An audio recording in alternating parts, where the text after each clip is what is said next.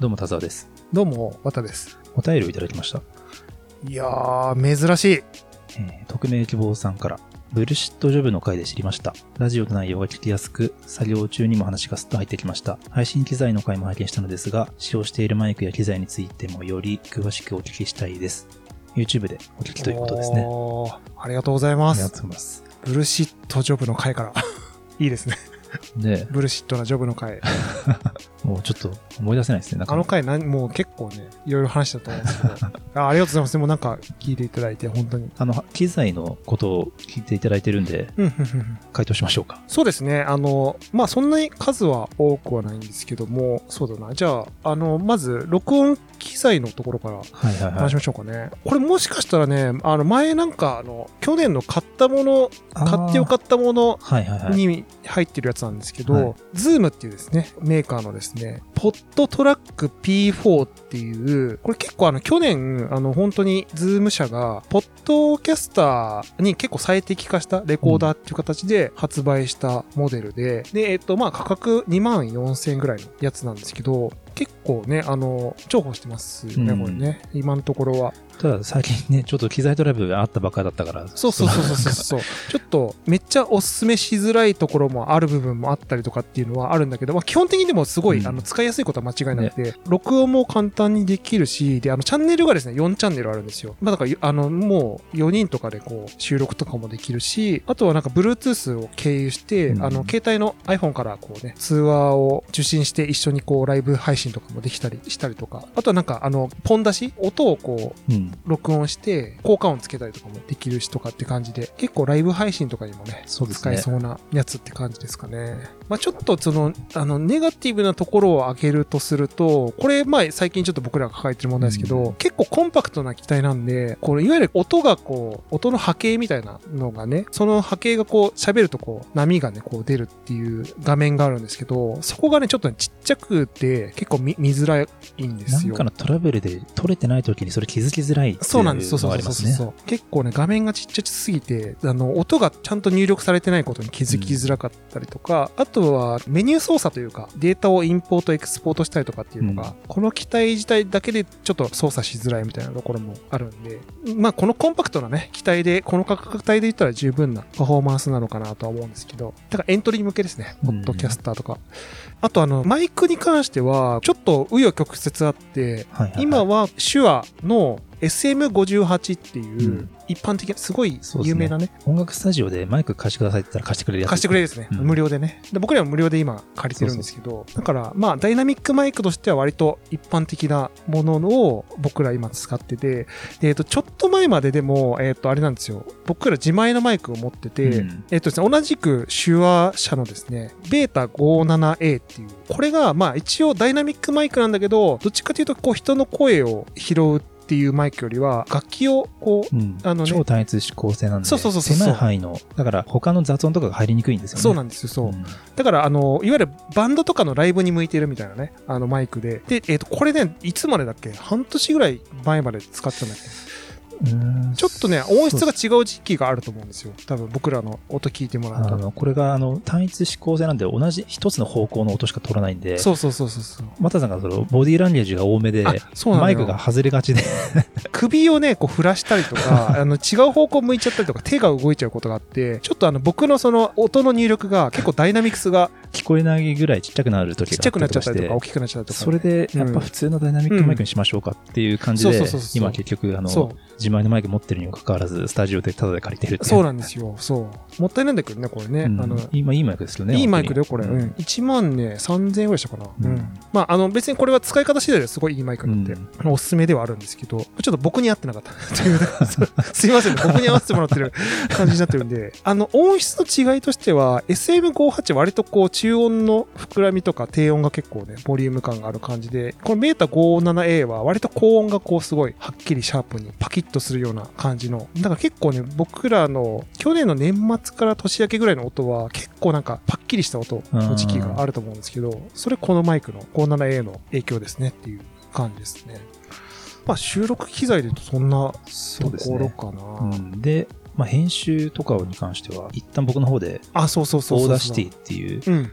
フリーソフトで。やってますね。多分なんか普通に GarageBand とか使うより、 Audacity の方が音声の編集には特化してるんで、あれすごいですよね。ねフリーソフトとは思えないよね。そうそうそうそうんだから僕あの、だからね、多田さんにちょっと今変わってもらってて、変わってもらっててというか、ちょっと前まで僕もそのはいはい音,、音源の編集やってて、はいはい僕結構ちゃんとその DAW というか、 Ableton Live っていう、あの、音楽作成で使ってるやつをでやってたんですけど、全然でもね、あの、 Audacity の方が、オートメーション的ななんか自動的にこういろいろこう、なんていうの、音量調整したりとか、うんそういう機能はすごいす優れてて、全然なんか Audacity の方がね、そうですね。いいただ、エフェクトがね、コンプレッサーとかイコライザーとかが毎回波形を書き換える書き方になるから、ああ、そうだよね。あの、いろいろ試せないんですよね。うんうんそれがちょっと、うん、確かに確かに。っていう、ですかね。そんな感じの布陣でやってはいるんですけど、まあただちょっとね、今僕ら音声トラブル抱えたりもするんで、またちょっと機材のアップデートとかあったらね、うんねちょっとまたお話できたらって感じですかね。いや、わざわざ、あの、いやお便りいただいてありがとうございまあしりがとうございます。こんなマニアックな質問をいただけるなんて思ってなかった。はいでも結構僕らってあの機材こだわりたい派だから嬉しいんですよね、こういう質問ね。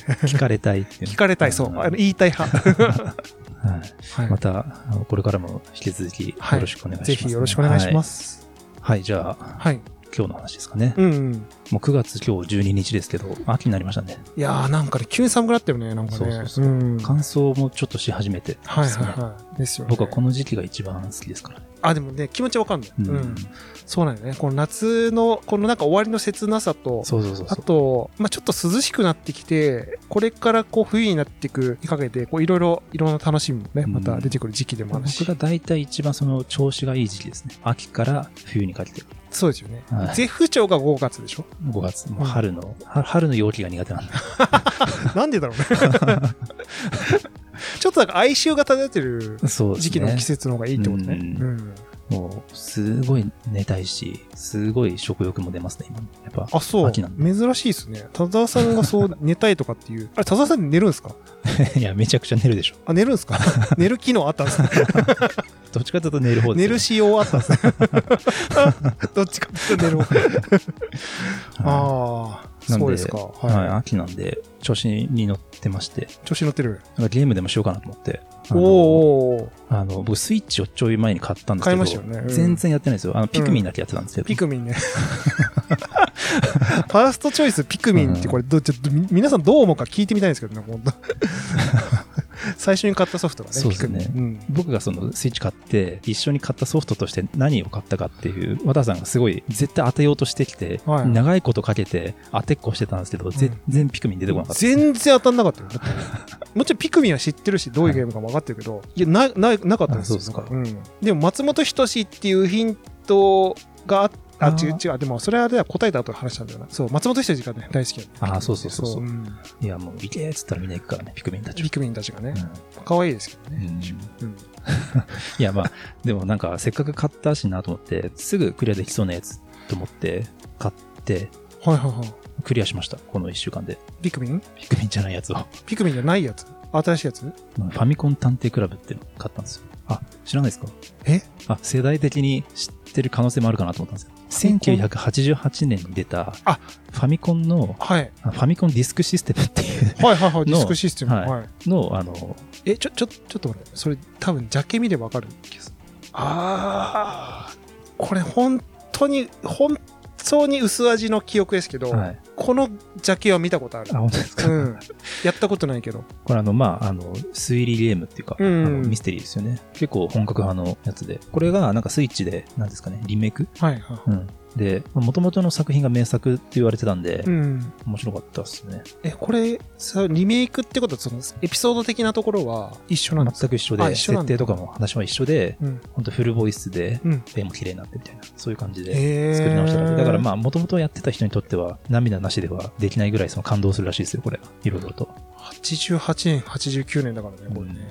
うん確かに、おじさん、これすごい。うん。僕だから、リアルタイム8歳とかでしょ？ちょっと、僕にでは難しいやつなんだよね、多分。ああ、うん、僕のちょっと上のお兄さんたちがやってたやつ、はいはいはいそうですねん、そう。でこれを今週ね、買って、今週クリアしましたよ。早いですね。まあ事件なんで。え？事件なんで、それはやりますよ。放っておけないでしょ向。き合い方が真剣すぎてちょっと怖いですけど 事件なんでって はい解決しないとねそうそうそう。うんいや、なんかもう本当にあの、1980年代のミステリーって感じの、正統派のミステリーって感じで、僕はそういうの好きだから、そういう小説とか。いいですよね。よかったですよ、やっぱ。あの、ちゃんと当時の価値観のままで、例えば看護師とは言わずにちゃんと看護婦だったし、あ、そうなんだ。うんええそういうのとか。あ、いいですね。これ時代背景がね、こう、だってファミコン探偵クラブですからね。そうそうそうファミコン探偵クラブって言ってるんですよ、これ。う すごいことだよね、このね、2021年に。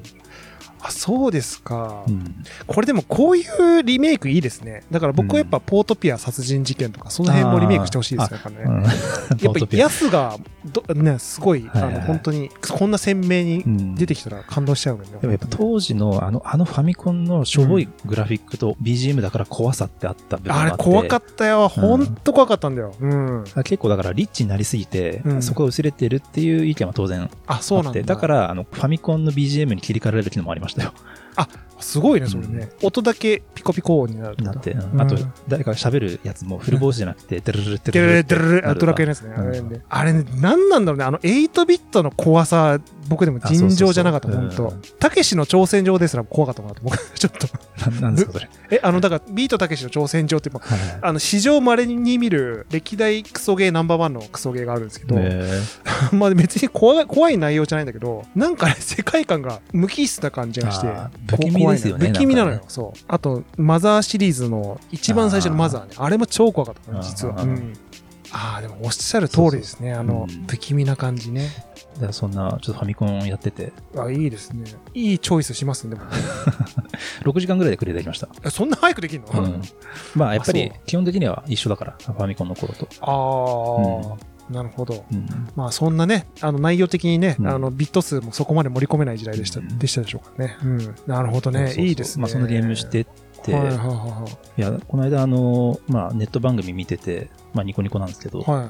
その65歳同士のそのおじさんの対談を見てたんですよ。まあ、はいその、まあ、百田直樹と高橋洋一さんなんですけど。地獄の対談です。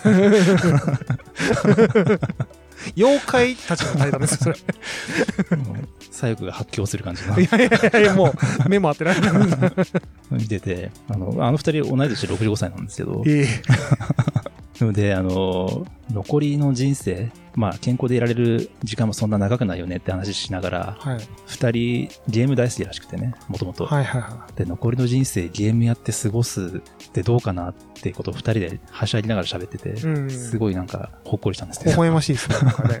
いつも殺伐としたことを言われてそうな二人ですけど。高橋洋一さんってすごいあれゲーム好きなんですよね。ん確かねそううん。やっぱり残りの人生ね、貴重な時間ゲームして過ごすのもどうかなと思思いつつ、未だにやっちゃうって言ってましたね。やっちゃうんだ。そこはやっぱ勝てないですね。いやでもね、この前暇の回でちょっとそのゲゲームなんてものにみたいな話しちゃったんですけど、うんゲームってすごい、これはなんて言うんですよね。人生に対して結構豊かな感覚というか、うんやっぱ与えてくれるところはあって、僕はだから、この前のその暇の潰し方、贅沢な暇の潰し方で、はいはい。すごいゲームって実はすごいある,、あるんですよ、うん僕の中で。で、なんかその瞬間で結構いろんな意味でインスピレーションもらってる時間だったりもするし、うんなんかあの一回頭をリセットできる時間にもなってるし、んそうですね。やっぱでもなんか、これでも確かこの話でもあの、任天堂の岩田悟さんの回でこの話しましたね。なんかゲームのなんか、うん、うんゲームってやっぱり自分の思い出として刻まれてますもんね。刻まれてる。本当に刻まれてるし、なんだろうね。やっぱりなんか、優しい感情みたいなのはすごいあるんですよ。やっぱ、なんか、なんかいろいろ教えてもらった感じはあるんだよね。ゲームに。それこそ。あでも、まあ、これからの人生、例えばね、でも、うんもうある程度年を重ねて、うん残りの人生少ないって時に、ゲームをやるかどうかって複雑なのかもしれないですね。ああ、例えばあと5年ぐらいで死ぬかもしれないってなった時に、ゲームやるかみたいな。いいんじゃない？でも。だからその辺はやっぱり、いくらゲーム好きでも、ちょっと悩むらしいですね。やっぱあそうなんだんそうか。ででもやっぱり楽しいからやっちゃうみたいな。やっちゃうみたいなね。ううんん。でもむずいや、でもさ、なんだろうね。なんか、そのゲゲームをやらやらなかった時に、うんその時間に何をやるかみたいなうん話ってあるじゃないですか。でもなんか、ゲームの時間って、もうもちろんその、なんていうの？リアルなものではないからさ、うん確かにその、残酷感というか、確かにその人生に何かこう残るものがあるかっていうとわかんないんだけど、ただでもそ明らかにその記憶をさ、色づけてくれるところあるじゃないですか。さっき言ってたそのなんか昔のさ、うん。生温かい記憶みたいな感じで。だからあの死ぬ間際にさ、いやーでも最後、えやっぱ FF7 の新しいやつクリアできて、よかったなーっつって、死んでく人生、はい。僕そんな嫌いじゃないんですよ、なんか。確かに逆にゲームの世界にのめり込んだ状態で、で、そうだよ、だって。で、なんかそれって、その他のさ、行動で何をやるにしてもさ、別にそのえゲームが劣るってことはない、ないかなと思って。例えばさ、最後、沖縄行って、なんかいろいろ食って、なんか最後、いろいろなんか回れたからよかったなっていう感覚と、うん。そのゲームをやってる感覚って別にそんなに列語しない感じは僕の中であって。それ多分個人差なんでしょうね、そこ個人差のね、それまあ、勝手にまあ僕が言ってるだけなんで、ちょっと気にしないでほしいんですけど、完全にその、わかる、わかんない人はわかんないし。わかんない。完全な主観です。確かにでも好きな人にとってはね、幸せいや、いいんじゃないですか？ねうん。うん。いや、まあまあ。まあ、だからそんな、僕はちょうどファミコン探偵クラブやり、やってたり、うん。ちょうどその、ニコニコでそんな話をね、その二人が喋ったりとかしてたら、あ、今までの話前振りだったんですけど、あ、これ前振りですか？盛り盛り上げてもらったけど、すいません、なんかあの、ちょっと熱込みすぎたかもしれないけど、そ の前振りに対して。うん。あの、この間ね、僕僕ら NHK の番組好きじゃないですか。はい。NHK の番組で新しい番組が始まってて、今のうちに聞いておかないと一生後悔するよっていう番組が始まったんですよ。はいはいはいはい。これがね、いい番組で、やっぱね、NHK っていい番組作るなというか、あの、子が親にインタビューするっていう番組なんですよ。はいはいはいはい。まだあの2回分しか放送されてないんですけど、うん。1回が学生運動について、でうん2回目がオイルショックについて、うん。これを子供が実際の親にあの時どうだったのっていう話を聞くっていう、そうう。いう設定のやつなんですけど。これがね、実際に見てみると、思った以上に感動しますよ。あ、そう。はい。やっぱ。ね、子供が親に聞くっていう、こその、なんですか、親子の会話って、はい。他人でも楽しめるなっていうか、ずっと見てられるんですよ。なななんかわかんないけど。ど。しかもなんか、あの、そのテーマについて今までその親子で喋ったことがないから、それをね、番組が企画としてう、ん。二人に喋ってもらう感じなんですけど、うん。やっぱね、なんか子供の方も息子さんの方も、ちょっとこう、照れちゃうし、うん。で、お父さんもそんな話を真面目に息子にしたことないから照れるんですよ。うん。その二人が喋ってる会話って、なんかね、すごいなんかいいんですよね。それなんか話してる内容っていうよりも、うんそのどっちかというとそのなんかやりとりというか。やりとりも、うん、そう。まあ本来であれば多分内容なんでしょうけど、うんあの、その二人の雰囲気。ですでに面白いというか、うん。お父さんも喋りながら、ちょっとこれ一杯やらんと喋れねえなっつってお酒取りに行ったりするんですよ。あ、はいはいはいはい。ちょこれ結構ね話したことあるんだよね。そうそうそう。あるよね。うん。やっぱなんか、その、多分どこの親子もそうなんでしょうけど、ちょっとこう、息子さんの方が引くというか、うんちょっとこう、照れもあんのか、そうです。なんかちょっとこう、うん。車に構えて。車に構えた感じで、で、お父さんの方はこう、キラキラした目でまっすぐこう喋るみたいな、うん。あの感じもなんかすごいこう、良くて。ね。あの、さ、これまあ、僕もね、父親になって、いろいろわかるとこも出てきたんですけど、あれ、親父ってさ、いろいろ本当聞いてもらいたいんだよね、あ、実は。そうね。あの、実はね。うんあの、で、で、息子って聞く生き物じゃないじゃん、そういうの。そうそうそう。一番遠い存在じゃん。でも本当は親父って話したいことすげえうん、あるんですよ。あの、実は。で、それなんか、まあ、僕らも自分たちの父親と向き合った時に、そういうのを感じる瞬間は、うんうんうん多々あると思うんですけど、すげえ話したいんだよね、お父さんね。だからさ、あの、これ、だから、本当は言いたいことなんだけど、やっぱ聞かれないとそうそうそうそう。言えないことたくさんある。例えばそのね、オイルショックの話なんかも、自分の子供に向かってね、おい、ちょっとオイルショックの話をするからちょっと聞けみたいな、ないじゃないですか。そうなのよ。相当まあ、行かれた酔っ払った親父じゃないと、そういうことは急に言えないからですよね。うんうんちょっと晴れたから、ちょっと来い。お前な、オイルショック知ってるか？まあ、そういうモードに、モードに入ったら、入ってないとね、なかなかね。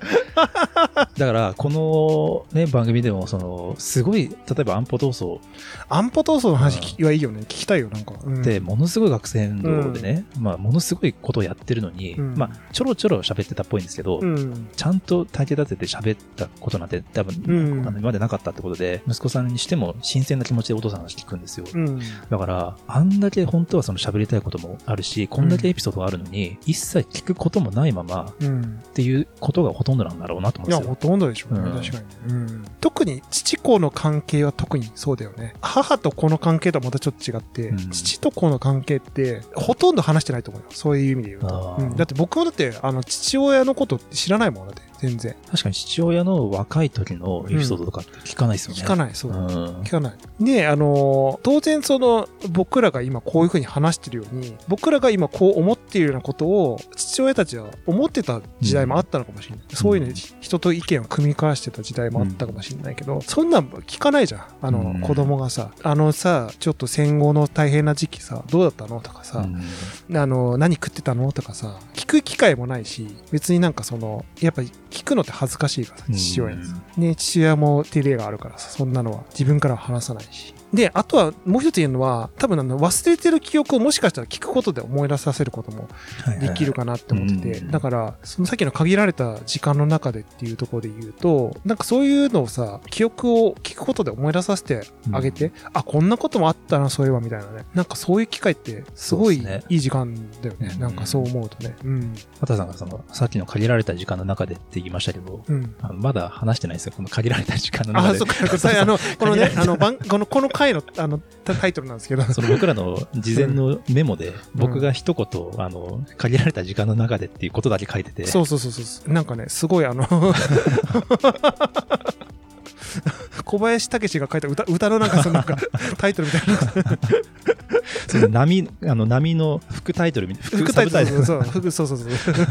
Hello Again みたいな。 Hello Again みたいなそういや、だから、その、本来であれば、ものすごく親子の間で伝承できる、めちゃめちゃ濃いコンテンツがあるのにもかかわらず、うん。それに気づかないままになってるっていうことがあまりにも多いんだろうなって思って、多いですよねあこれでもね僕なんかでも一回高校生の時に、うん。あのすごい進路で迷ってた時期があって、はいはいででもあのうちの父親ってすごい転勤が多かったんで、ほとんど一緒に暮らしてなかったんですよ。で、はいはいはい。高校の終わりぐらいに日本に戻ってきてでなんかその進路で悩んでるなんか話す機会があって、あの、だから僕その時あの、洋服のデザイナーになろうなろうとしたんですね。洋服のデザイナーになりたくて、なんかでもどういう風になればいいかわかんなくてっていう話をして、で、そしたら、僕の父親なんて本当全然洋服とか、全くそういうファッションに興味があるうん。感じじゃないんだけど、それ相談したら、いや、実はね、あの、俺な、つって、あの、地元のど同期と、あ、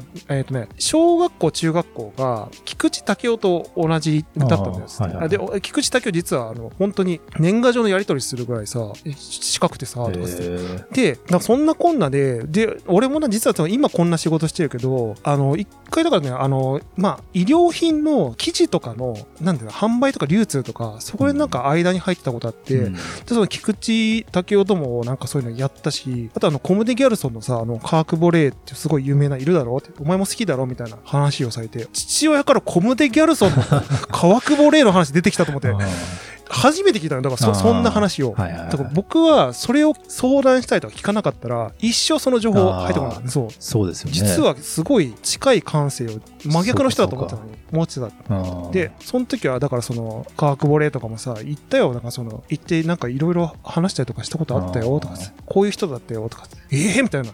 あの科学ボレートみたいな、びびっくりして、そう。はいはいはいはい。ら感動したんですよ、なんかその時に。うん、そういう話を聞いてね。ちょっと尊敬したし、父親のこと。うん。でもそれはやっぱ聞かないとね、聞かないと出てこなかったよ、そう。やっぱりでもそれをお父さんが自分の方から言わないっていうのは、でも多分そうだと思うんですよ。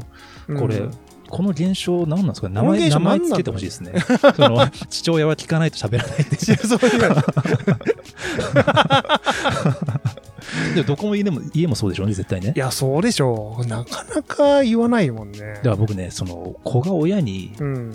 改まってものを聞くって、うん。ものすごいことだと思ったんですよ。これが、なんかもっとなんかすごいこう、一大フォーマットになっいてほしいなや、と思うんですよ。これね、でも本当そうだよね。うんこれなんかだから、え、でもさ、これわかんないんだけどさ、こそういうタイミングで来るのかな？ぼ僕の父親とかさ田沢の父親さ、まだ死なないじゃん、多分。まだね。だか死ぬ前とかに来るのかな、そういうのいや。、でも、それはやっぱりこっち次第こっち次第こっちが聞かなければ変わらないと思うんですよね。あそうだよ。だからなんかそういうなんだろう、どこの家庭でもね、どこの親子でも、そういう会話が生まれる何かきっかけっていうものをないかなとか、作れないかなとか、僕考えちゃったぐらいですよ。うん。なんか、その装置を使えば、それを言い訳に会話ができるっていうのがあったらめちゃくちゃ素敵だし、素敵だね。うん。なんか、ほんとそういうサービスがあってもいいぐらいのいやそうそうそうそうね。ほん。いや、僕ね、最近よく思うのは、うん。まあ、この番組でも、あの、戦争の話とかよくするじゃないですか。うんで、僕も、あの、そういう戦争の話とか興味持ったのって、やっぱり最近ですよ。うんうん。だけど、僕、あの、おじいちゃんが、僕が大学生ぐらいの時に亡くなっちゃったんですけど、戦争体験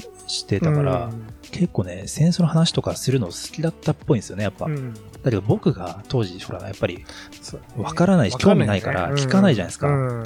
だけどもしあの時ね、僕がそういうことに興味がある学生で、うん聞いてたら、ものすごい教えてくれたんだと思うんですよ。いや、そうやね。それすごい思うんですよね。うん。だから、なんだろうな、勉強する意味というかね、なんかそれって自分の先輩たちからちゃんと話を聞くために勉強ってしなきゃいけないのかなって思ったりしたんですよ、ね。ああ、なるほど。そうだよね。聞くべき時に、その聞くべきスタンスを持つために。改めて事前にないろいろ知っておいた上で、だからそうすることで、聞く意義とか、その聞きたいっていうその好奇心も生まれてる状態になるし、うん本来だからそれが、なんだろう、継承していくっていううんことなんでしょうね。なんかね、そのいろんな先人のさ、思ったこととか、感じた情景とかをさ、でもそれ、お確かに一番近いはずの親子関係で一番それができないってうん辛いよね。これなんか逆に他人とかならもしかしてできるのかもしれない。他人に対して聞くとかはやりそうなのかもしれないけど、一番身近なその、なんだろう、血が繋がってる人たちに対して、そうそうそれができない不幸って、不幸ではないけど、うん、あるよね。なんかそういうのね。うん。だからやっぱり、なんだろうな、例えば子供として、うん。いろんなことに興味を持っていろんなことを勉強していったら、それだけ疑問に思うことも多いじゃないですか。多いね。そしたら身近な人ってことで自分の両親に物聞いたりすることも多い多くなると思うんですよ。そうだよね。でそういう意味で言うとやっぱ勉強する意味っていうのは、より聞くべき人から話を聞くために勉強していくものなのかなって思ったりとかして。はいはいはいはいはい。なるほどね。いやー、うん深いですね、その解釈ね。うん。これはでも一つあるよね。だから、か、まあ、あまあ、あとその、そのね、なんかその父親像の感覚って、まあ結構その時代感に沿って変わってきてるとは思うんだけど、なんか父親の方も別になんか話せるようになるといいよね。なんかその、そねなんていうか、なんだろう、別にもっと自分のこと話していいはずじゃない。でもなんか恥ずかしいのはわかるんだよそれなんでなんですか？その現象に名前はいつつくんですか？これなんて言うんだろうね。これ、これ、なんかその、若者研究所とか、なんか つけてないのこれ名前。いや、だから、僕ねなんかも一昨年ぐらいに実家帰った時に父親の会社員時代のバブル期の話とか聞いて、へーと思ったしね。いやそういうのやっぱだから、なんだろうな。やっぱり子供の時からそういう会話ってあったらもっと豊かにね、なるんだと思うんですよ、みんな。そうだよね。ううんん。もったいないんだなと思って、本当に。うんまあだから、どうしてもね、あの、思春期の感情とかがね、こううん邪魔しちゃうっていうのはあるから、だから、あれを早く打ち解けられるといいよなと思うよね。なんか結構さ、あの、言ってもさ、あの、20代とかはさ、うんなんか、親父のさ、ざれ言みたいに思っちゃうじゃん。なんか、その 感覚的に、親父が言ってることはざれ言だみたいな。それだから、あの、なんていうの？その、は反面教師もあるんだよ。なんかその、自分がいろいろ怒られたりとかさ、うるせえこと言われてたから、さらにうるせえことを聞きたくねえみたいな。はいはいはいなんかそういうねう、ん力学もあるから、あるんだけど、でもさ、その進路悩んだ時とかさ、例えばその本当になんか成人興味持った時とかさ、うんあとは自分も子供ができて、親として伝えたかったこと何なのかみたいな。それ、だから、その自分の父親に対して、その本当は伝えたかったけど、伝えられなかったことみたいなのってあると思うんですよ、多うん分きっとね。だからその感覚っていうのをお前が親父になったんだから子供に伝えるべきだぞみたいなのを言ってくれてもいいと思うし、うん。もうなんかなんだろうな、意外と多分子供にとっていろいろ悩んだりすることってすでに親がやってたりするから、本当はもっと会話したら、いや、そうなのよ。あ、で、これさ、思うんだけどさ、僕は本当に自分の父親とか母親って、自分とは真逆の存在だと思ってるんですね。はいはいはいあの、全然保守的だから。うん僕リベラルとか。そそういう意味じゃないでしょ。そういう意味じゃない そういう意味じゃないんだけど、全然違うはいはいあの、そのなんていうの、人生観を持ってると思ったけど、はいでもね、やっぱね、性格とか、実は考えてる思考性って相当似てるんだろうなって思う瞬間結構あって、うん最近。なんかその言動とかさ、やっぱりその子供に対する接し方とか、やっぱすごい似てくるんですよ。うんやっぱ自分の親に。だからそれがなんか嫌な自分もいるし、まあ、とはいえやっぱ、あの、本当に、多分だけど、自分の父親も子供に接するときに同じ葛藤を抱えてて、うん多分全く同じことを自分もしようとしてるみたいな。うん感覚があって。だからなんか全然そのやっぱ自分の親は自分の親だからさ、自分と違うなんて、まあ思っちゃうんだけど、うんそんなことなくて、相当近いあのマインドを持った人たちなわけですよ。はいはいはい。だから、ある意味彼らから学ぶ、学んで、うんだから彼らが悩んできたことが自分の悩みとかだったりもすると思うから、そこはなんかヒヒントはありそうだよね。なんかつまずいた時に素直に親に聞いてみるっていうのは近道なのかもしれない。僕あの、この番組番組見ててね、安保闘争に参加してた、うん。結構過激な活動してたお父さんとの会話でね、まあ息子さんが、そのお父さんの行動によって何か変わったのって言うんですよ。おおうん、切り込むね。すると、変わらなかったな。うん。だけど、きっと、世の中、良くなったんじゃないかなと思ってる、みたいなことをこう言うんですよ。うん。なんかそういうのがね、でそんな会話ないでしょ、親子で。ないないないない。すごいグッとくるものありましたよ、やっぱ。いや、来るよね。うん、でやっぱりお父さんとしてもやっぱり自分の過去のね行動をやってよかったものだとやっぱ思ってるしね、うん。だから、そういうのって息子に伝えると、やっぱ確かに親からするとやっぱすごい難しい部分はあるよね。だからやっぱも一杯やらないと無理でしょう、もう一杯なんて無理だよ。だって、いや、でも特にその安保闘争の話はすげえなと思うけど、多分相当いろんな感情があるじゃ。うんん多分節抜きでいろいろやってただろうしね。で、それをこう正当化していいかどうかとか、そういうさ、そうそうそうあの葛藤もあるだろうしさ。ううんん。オイルショックの回だとね、はい。オイルショックの回はねお母さんが結構喋っててうん。はい息子さんとお母さんの会話で、はオイルショックの時ってすごいでしょあの節約っていう文化だったじゃないい。ですかはあ、まあね。うんうん。その時の節約術みたいな話をそれをいろいろお母さんするんですよ、へ袋という袋がもうなかったから、ーうん。作った料理とか保存したりとかする時にもビニール袋うん。タッパーなんてなかったからねうん。だから、スーパーとか行くと、あの、傘袋あるじゃないですか。あの、ビニールの長い細いうん。あれを、あの、リサイクルして、あれにごぼう入れたりとか、うん。人参入れたりとかして、あれを保存の袋にして使ってたとか、結局今のその生活と。意外と変わらないことをやっていて、工夫もいろいろやってたみたいな話も息子さん一切知らなくてみたいうん。な話をその、お母さんはその、すごいその、嬉しそうに喋るわけですよは。いはいは すごいなんか、見ててね、い。いやね。いいんですよ。いや、そうだよ。その、だから、いいろいろ蘇ってくるんだろうね。なんかそのうんか感覚というかさ。でもなんか、それを伝えて何か、その子供の役に立ったりとかって、結構親からすると相当喜びだろうね。だからね、うんそう考えると。うん。で、やっぱり、要するに自分の子供が自分のその過去の話をして、うんそれに共感してくれるっていうことが、うん親はね、すごい嬉しい嬉しいよね。感じがしますね。うん。そうだよね。